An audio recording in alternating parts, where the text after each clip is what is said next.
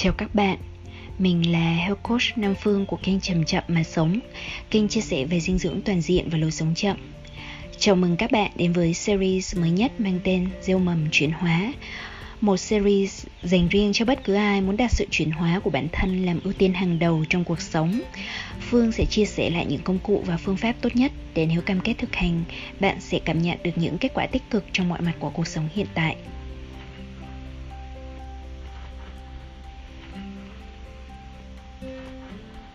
Hôm nay, trong số podcast cuối cùng của năm, Phương sẽ nói về một chủ đề mà luôn được lặp đi lặp lại và không thể nhấn mạnh hơn được nữa của chậm chậm mà sống. Đó là lòng biết ơn. Vai trò của lòng biết ơn trong thành công về sự nghiệp, tài chính, các mối quan hệ, sức khỏe và hạnh phúc của mỗi người. Đây cũng sẽ là nội dung mà Phương muốn đề tặng đặc biệt đến những người đã trao tặng đến Phương cùng gia đình rất nhiều món quà vật chất lẫn tinh thần từ trước tới nay và đặc biệt là 66 nhà hảo tâm, những người đã tin tưởng Nam Phương là kênh đại diện nhận những đồng tiền hạnh phúc trong đợt quyên góp cho các bệnh nhân nghèo tại năm bệnh viện tỉnh Lâm Đồng tuần vừa qua. Phương sẽ kể kỹ hơn về nhân duyên đã dẫn đến việc tổ chức đợt gieo hạt cuối năm tại cuối podcast này nhé. Thật tình cờ khi sáng nay mở xem bình luận mới nhất trên YouTube Chậm Chậm Mà Sống, Phương bắt gặp một chia sẻ rất dễ thương đúng về chủ đề này của bạn Phạm Thu Phương khoa du lịch. Bạn Thu Phương viết như sau Chị Phương ơi, chị cho em hỏi một chút ạ Bản thân em may mắn đang sống tích cực hơn mỗi ngày nhờ thay đổi chế độ ăn và lối sống. Dạo này đột nhiên em cảm thấy khá lạ. Em rất dễ xúc động từ cái đơn giản như khi ngồi nghe nhạc không lời, nghe thấy tiếng chim hót có cảm giác gì đó rất lạ, rồi rơi nước mắt. Hay như em ngồi viết thiệp cảm ơn tới bạn bè thì em cũng khóc tu tu. Kiểu cảm giác đó rất kỳ lạ, một sự biết ơn mà trước giờ em chưa từng có. Em không biết mình có vấn đề gì về tâm lý không? Mong chị giải đáp giúp em. Một tâm sự cực kỳ dễ thương, phải không nào? Thu Phương và các bạn ơi, Xúc động từ cái đơn giản nhất Như nghe tiếng chim hót, Như cảm nhận nắng ấm trên da mỗi ngày, Là một cảm xúc đẹp Của một người hoàn toàn bình thường, Không có vấn đề gì về tâm lý cả. Chính bản thân Phương và bạn bè mình Cũng thường xuyên có cảm giác xúc động như vậy đấy. Thực chất, giống như mình đã hồi âm cho Thu Phương, đây là kết quả đến hết sức tự nhiên của một người thực tập ăn lành sống chậm. Giống như sau một thời gian gieo hạt trong khu vườn thân tâm, chúng mình ai cũng sẽ gặt hái được những điều đẹp đẽ. Thực chất, những điều đẹp đẽ chủ phú đó vốn đã tồn tại chung quanh chúng ta từ lâu lắm rồi, nhưng khi mãi miết đuổi theo những kế hoạch tương lai, tâm trí của chúng mình đơn thuần là lọc bỏ hết những cái đẹp đó đi để tập trung năng lượng cho những thứ khiến mình lo lắng nhất còn khi ta biết lắng mình, ta mới nghe được những điều đẹp đẽ, vốn có sẵn quanh mình. Đó chính là khởi đầu cho nghệ thuật lắng nghe. Càng nghe, ta càng nhận ra mình đã quá may mắn, đã được cuộc sống ra ơn biết bao nhiêu.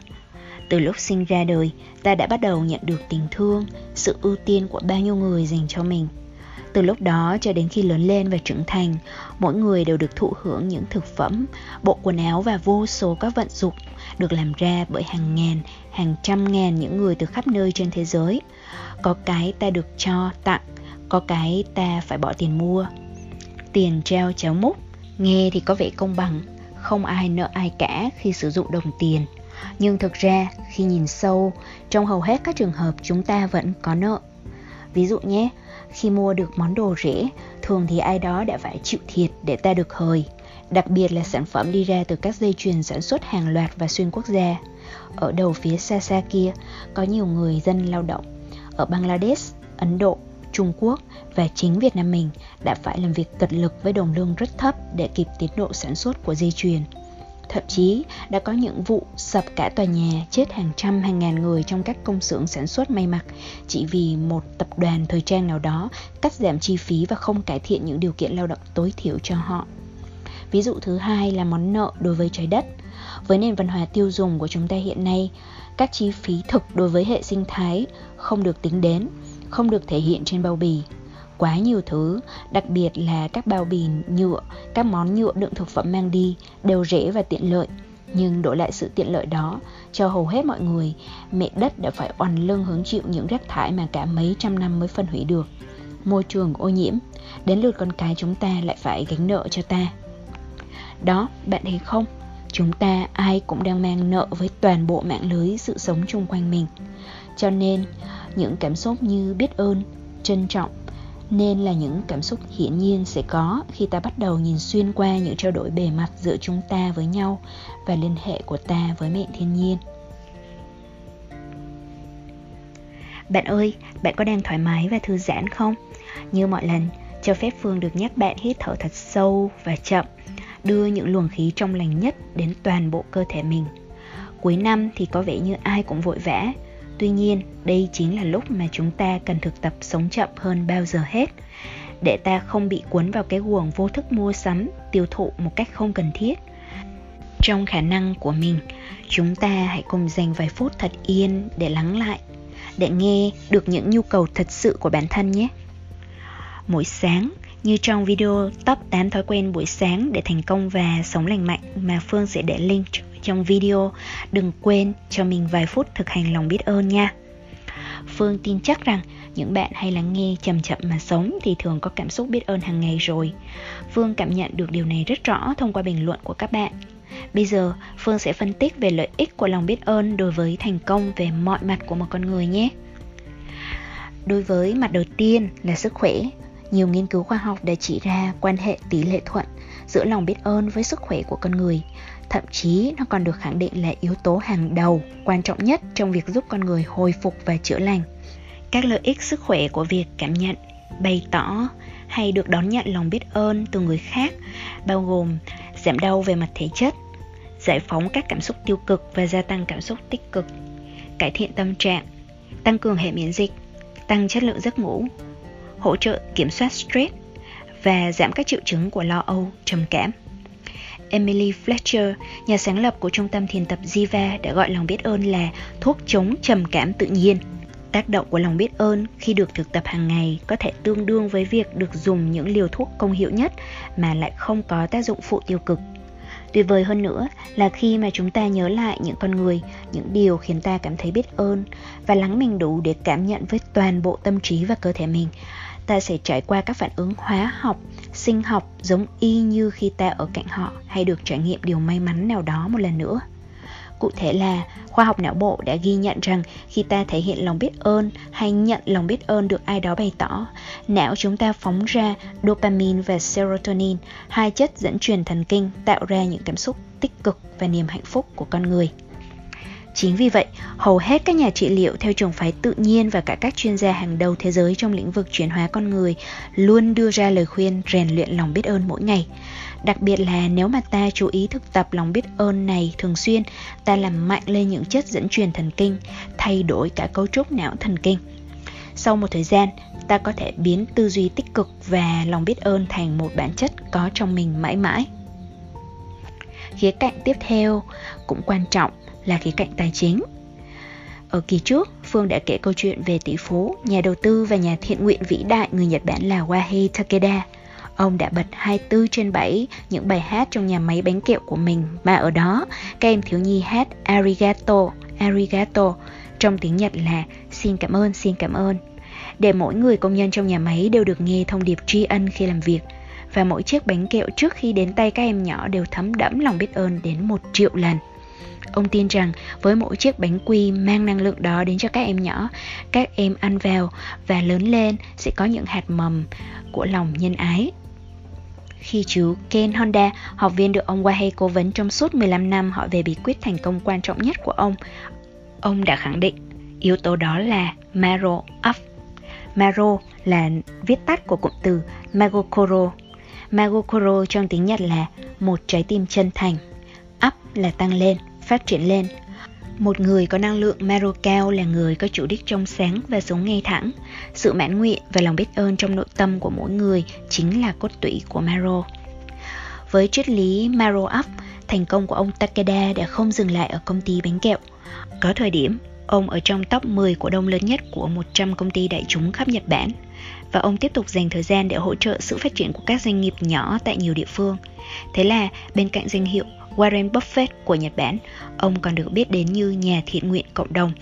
Trong suốt sự nghiệp phi thường của mình, ông truyền cảm hứng cho hàng ngàn người biết cách hào phóng cho đi và mở lòng đón nhận dòng tiền, dù là chạy đến hay chạy đi. Còn khi được hỏi bí quyết đầu tư hàng đầu của mình, ông nói rằng hãy đầu tư vào những công ty có đức tính tốt. Wow, bạn có ngạc nhiên không với lời khuyên tài chính có vẻ lạ thường này? Đã có cuốn sách hay khóa học đầu tư nào dạy chúng ta điều này chưa? Khi các học trò hỏi rằng làm thế nào để nhận ra đâu là những công ty có đức tính và giá trị tốt, Wahey nói, trừ khi các cậu cũng có đức hạnh và giá trị sống tốt, các cậu không thể nhận ra được họ đâu. Tóm gọn lại thì, theo lời của Wahei Takeda, để thành công tài chính, chúng ta phải thường xuyên thực tập lòng biết ơn và trân quý những điều đang có sẵn quanh mình và hành xử với một trái tim chân thành. Còn đối với các mối quan hệ chung quanh thì sao? Thực ra, đây chính là khía cạnh gắn bó chặt chẽ với sự nghiệp và tài chính của chúng ta, không thể tách rời. Nếu một ai đó có rất nhiều của cải tiền bạc mà các mối quan hệ thân thiết lại đổ vỡ hay luôn bị thù ghét bởi nhiều người thì thành công tài chính trở nên vô nghĩa. Điều này chắc chắn ai cũng hiểu được, đúng không nào? Thế nhưng, trong cuộc sống thì có một số người vẫn phạm sai lầm với tư duy rằng tiền và tình là hai thứ chẳng liên hệ gì với nhau cả. Muốn làm giàu nhanh chỉ có cách bóc lột lao động hay lường gạt, chèn ép, lợi dụng, thao túng người khác hay chỉ ít là phải gạt cảm xúc sang một bên và chỉ dùng não logic để đưa ra quyết định kinh doanh mà thôi nhưng sự thật của cuộc sống thì có vẻ không như thế. Theo lời ông Wahei Takeda, những người có năng lượng Maro luôn tạo ra những cơ hội cùng thắng với người khác. Khi năng lượng Maro của bạn tăng lên, sẽ có ba hiện tượng xảy ra. Đầu tiên là bạn sẽ giống như một thỏi nam châm có từ tính, phát ra và thu hút năng lượng tích cực. Bao quanh bạn sẽ có những người tốt và những điều bạn thực sự quan tâm. Và cùng nhau, chúng ta sẽ tạo nên những vòng lặp của hạnh phúc và dồi dào. Thứ hai là bạn trở nên đam mê và tràn đầy năng lượng hơn để hoàn thành những việc quan trọng đối với bạn. Bạn sẽ có trực giác rõ ràng và từ đó sẽ chọn cách tốt nhất để sống cuộc sống mà bạn muốn. Và vì bạn đang làm những gì bạn yêu thích nhất, bạn liên tục mở ra những cơ hội mới thú vị cho tất cả mọi người. Bạn bày tỏ lòng biết ơn nhiều hơn đối với cuộc sống và ngày càng thấy mình đang nói cảm ơn một cách hết sức tự nhiên. Vì lòng biết ơn dễ lây lan những người khác cũng bắt đầu bày tỏ lòng biết ơn à các bạn ơi các bạn sao rồi các bạn vẫn nhớ thở đều chứ nếu hơi mỏi mệt buồn ngủ bạn có thể tạm dừng podcast và đứng lên vận động một chút xíu nhé còn bây giờ Phương sẽ đóng lại một năm cũ bằng câu chuyện về đợt gây quỹ vừa qua cho nhóm bếp chay từ thiện ở Đà Lạt. Chẳng là một tháng đổ lại đây, cứ 3 tuần một lần thì Phương chở mẹ lên bếp ăn tình thương tại bệnh viện Lâm Đồng để mẹ làm công tác thiện nguyện. Ở đây, người nhà của các bệnh nhân nhí thì có rất là nhiều người nghèo và người đồng bào dân tộc thiểu số có hoàn cảnh kinh tế khó khăn. Mỗi sáng họ đều được bếp tình thương tặng các phần bánh mì ăn sáng miễn phí. Còn 3 ngày thứ hai, thứ tư, thứ sáu đều nhận được thêm phần ăn trưa là cơm chay nữa. Bởi vì chủ trương bất bạo động khi tạo ra thực phẩm, đó đều là các bữa ăn chay, thì thoảng còn có sữa hạt nữa. Các cô chú phụ trách chính ở bếp thì đều ở tuổi trung niên và rất nhiệt tình. Thi thoảng thì có thêm các bạn trẻ đến phụ. Hầu hết đều là các bạn, thành viên của các nhóm tình nguyện hay câu lạc bộ ăn chay tại địa phương. Ban đầu thì Phương chỉ chở mẹ đến, rồi chở mẹ về chứ không trực tiếp tham gia. Nhưng rồi vì cảm động trước sự nhiệt tình và chân thành của mẹ mình, các cô chú và trưởng nhóm là cô Bình, Phương cũng trực tiếp tham gia vào mỗi thứ sáu. Mới thứ sáu tuần trước, ngày mùng 5 tháng 2, khi đang phụ bếp thì Phương thấy cô Bình đang cực kỳ lo lắng vì chưa đủ quỹ cho đợt từ thiện lớn vào Chủ nhật tới đây. Đây sẽ là buổi phát quà cuối năm để san sẻ cho những người đang nằm bệnh và người nhà của họ, những người có hoàn cảnh không may mắn phải nằm viện trong suốt cái Tết. Cũng có những người mà thậm chí không có người nhà chăm sóc hoặc các cụ già đặc biệt nghèo khó. Số tiền cần để bệnh nhân nào cũng có quà là 50 triệu đồng. Cô Bình nói như an ủi mọi người nếu không có đủ tiền thì mình vẫn có cách Mình san quà ra Mỗi phần quà sẽ có ít món hơn Nhưng sẽ có nhiều người có phần hơn Thế rồi, mình chợt nảy ra ý tưởng giúp nhóm gây quỹ. Mình thì vẫn luôn tin tưởng vào sự hào phóng của bạn bè và cộng đồng chung quanh. Nhưng vì là năm kinh tế khó khăn, nên mình cũng chỉ dám nói với các cô chú trong bếp rằng chắc ít nhất cũng được 15 triệu đó ạ. Nếu như kêu gọi một người đóng góp khoản tiền lớn thì khó, nhưng nếu mọi người góp vài trăm ngàn hoặc chỉ mấy chục ngàn, con tin là rất nhiều người sẵn lòng đó. Mẹ mình vội nói, ôi đừng có hứa vội, lỡ không được thì sao? Mình liền nói ngay, con không hứa mà, chỉ là hy vọng chứ không kỳ vọng mẹ Thế là mình liền đăng ngay những thông tin cơ bản lên Facebook cá nhân và cả trên page How Coach Nam Phương và chia sẻ thông tin qua các nhóm. Đầu tiên, mình tin tưởng chia sẻ qua nhóm của câu lạc bộ các huấn luyện viên dinh dưỡng và sức khỏe Việt Nam chúng mình, VIXC vì mình tin tưởng rằng các health coach hầu hết đều là chú trọng cân bằng sức khỏe tâm thức và thích sự sẻ chia trong cộng đồng. Cú pháp sẽ là tên người ủng hộ cộng với gieo hạt. Y như rằng chỉ trong vòng 1 phút, khoản tiền đầu tiên đã đến từ health coach Phan Thái Tân, một thành viên trong ban điều hành câu lạc bộ. Rồi chỉ trong vòng vài tiếng đồng hồ sau, trước sự ngạc nhiên của bản thân, mình đã nhận được gần 30 triệu đồng. Thậm chí, có người đàn anh đã gửi đến 10 triệu đồng. Ngoài các health coach trong câu lạc bộ VIXC, còn có các bạn bè trong cộng đồng vòng tròn hạnh phúc mà mình khởi xướng tại Đà Lạt và rất nhiều cá nhân khác nữa. Nhiều người mình còn chưa hề biết đến. Sau 24 giờ, không những số tiền chỉ tiêu đã đạt được mà còn vượt quá mong đợi. Bên cạnh đó, có các bạn bè tại địa phương đã tài trợ thêm các thực phẩm an lành khác như chị Châu ở tiệm bánh Thanh Châu đã ngay lập tức mang đến 3 túi bánh cupcake to, có ngũ vị thơm ngon hay bạn Ân cùng gia đình tại vườn dâu Nhật số 162 Thánh Mẫu, Đà Lạt đã tặng đến 200 phần dâu tây. Có sư cô đã tự tay gói và gửi tặng đến hơn 500 cái bánh trưng chay. Chưa kể là có rất nhiều bạn trẻ cũng đến tình nguyện nữa Nhờ đó mà tụi mình kịp hái và đóng dâu Kịp thu gom bánh trưng và các thùng quà đến cho đợt từ thiện Thậm chí tại thời điểm đang làm podcast này, tức là hai ngày sau đợt đi phát quà, mình vẫn còn nhận được thêm tiền gửi đến từ các nhà hảo tâm biết tin muộn nhưng vẫn muốn đóng góp. Tổng số tiền riêng mình đại diện nhóm nhận được là 46 triệu 400 nghìn đồng đến từ 66 nhà hảo tâm từ các nguồn đóng góp do những người đại diện khác nữa cũng nhận thì cả nhóm có quỹ tổng lên đến 150 triệu đồng. Vậy là chủ nhật vừa qua, tụi mình có đủ quỹ, đủ mọi nguồn lực để phát quà được cho hơn 700 bệnh nhân tại 5 bệnh viện và cả các cụ già tại trung tâm bảo trợ xã hội nữa. Ngoài tại bệnh viện tỉnh, do quy định nghiêm ngặt nên các bệnh nhân và người nhà xếp hàng để nhận quà, còn tại các nơi khác thì chúng mình đeo khẩu trang và nếu cần thì dùng găng tay đã đi đến tận các giường treo quà và chúc Tết các cụ, em nhỏ cùng người nhà đang vất vả chăm sóc người bệnh. Số tiền còn dư tụi mình xin mọi người được để lại làm quỹ cho đợt từ thiện sau. Bạn biết không, ngay cả trong sự lạc quan sẵn có của bản thân, mình cũng không ngờ là kết quả tuyệt vời đến vậy. Tuy nhiên, điều đẹp đẽ nhất đối với mình không phải là bản thân các con số nói trên, mà là thông qua số tiền, năng lượng của tình yêu thương, nhân ái đi ra từ tấm lòng của mọi người. Có nhiều bệnh nhân đã cực kỳ xúc động và bật khóc khi nhận quà và được quan tâm, được chúc Tết, khiến cho khóe mắt của chúng mình cũng cay theo.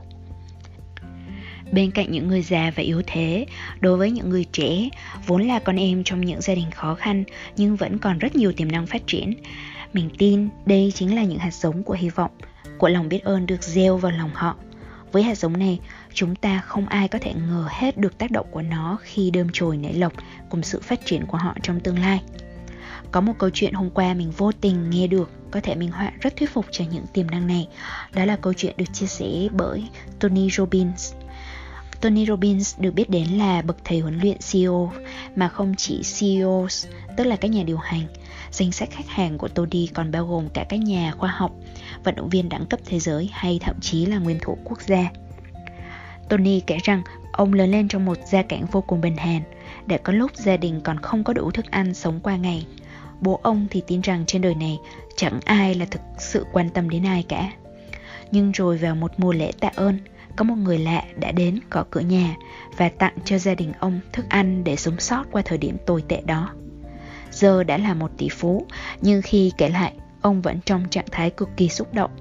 Ông nói rằng, lý do ông có nhiều sức mạnh đến như vậy ngày hôm nay là xuất phát từ bữa ăn mà người lạ vô danh ấy trao tặng. Đó không phải chỉ là bữa ăn, đó còn là sự quan tâm chân thật giữa những người chưa hề quen biết nhau. Từ khoảnh khắc đó, ông đã thề rằng khi lớn lên ông sẽ đáp đền ơn huệ. Đến thời điểm 17 tuổi, khi hầu hết các cậu bé cùng trang lứa vẫn vô tư tiêu những đồng tiền được chu cấp của gia đình, ông đã chu cấp cho hai gia đình. Sang năm sau nữa là bốn gia đình. Năm sau nữa là tám gia đình. Và tại thời điểm ông được phỏng vấn trong năm 2014, quỹ của ông kết hợp cùng một quỹ khác đã mang đến bữa ăn cho tổng 4 triệu gia đình mỗi năm. Thậm chí, khi viết cuốn sách Tiền làm chủ cuộc chơi, ông đã ứng trước toàn bộ tiền tác quyền để có đủ ngân quỹ cho 10 triệu gia đình hàng năm. Hẳn là người lạ vô danh kia không thể nào ngờ được bữa ăn mình san sẻ lại cho gia đình nghèo năm nào đã có tác động lớn đến mức đó. Tony nói rằng, tôi không làm điều này vì tôi là một người tốt, tôi đơn thuần là đáp đền tiếp nối ơn huệ năm nào mà thôi. Khi nhìn cảnh Tony rơm rơm nước mắt khi nói về người lạ nhiều năm về trước, mình đã cực kỳ xúc động. Dù mình không đặt kỳ vọng rằng tất cả các bạn trẻ trong chuyến từ thiện của tụi mình đều có những quyết tâm lớn lao như ông, mình tin tưởng rằng những hạt giống lành sẽ nảy sinh và cho kết quả tương tự. Bởi hàng ngàn, hàng triệu người trẻ khác khắp thế giới cũng có những hạt giống lành như vậy. Chỉ cần là được san sẻ những điều giản dị vào lúc họ cần nhất, hạt mầm của những điều thiện lành trong họ sẽ tiếp tục được tưới tẩm và lớn lên mỗi ngày. Mỗi người trong chúng ta có thể chỉ là con suối nhỏ, thậm chí chỉ là hạt nước nhỏ mà thôi. Nhưng nếu chỉ giữ cho riêng mình, ta sẽ thành ao tù nước động và sẽ sớm bốc hơi vào thinh không. Nhưng khi cùng chảy về một hướng, cùng đi như một dòng sông, chúng mình cộng hưởng với nhau thành con sông lớn có sức mạnh to vô biên. Sức mạnh của lòng từ bi, nhân ái theo lực đẩy đó chảy đến đâu cũng mang lại nguồn cổ vũ, niềm vui và vun bồi một sức sống mới cho những vùng đất nó chảy qua. Bạn ơi, con biết ơn là còn hạnh phúc. Mình mượn câu nói của sông thích nhất đại để đóng lại podcast cuối năm này. Một lần nữa, mình xin được bày tỏ lòng trân quý và biết ơn đối với tất cả các nhà hảo tâm, các anh em bạn bè đã rộng lòng gieo hạt lành cho mình, cho gia đình trong những năm qua. Nếu sẵn lòng, bạn hãy gửi lại một hạt giống lành nữa thông qua cách đơn giản là chia sẻ câu chuyện của mình bằng cách bình luận bên dưới podcast này nhé. Hạt giống nào bạn dự định sẽ gieo cho mình và mọi người trong năm sau? Mong bạn chia sẻ một chút dự định của mình Nhất là về rèn luyện sức khỏe, thực tập lòng biết ơn hay khai thông dòng tiền hạnh phúc của mình. Năm mới sắp đến, nguyện cho tất cả những ai đã cho và nhận tài lực nhân lực, vật lực và mọi nguồn lực khác đều được tưới mát bởi dòng tiền hạnh phúc và sung túc. Nguyện cho tất cả mọi người có thân khỏe, tâm an và đón nhận những duyên lành sẽ đến. Nguyện cho tất cả mọi người biết gieo và được gieo thêm hạt giống của tình thương và sự hiểu biết. Bây giờ thì xin chào tạm biệt và hẹn gặp lại vào năm sau nhé.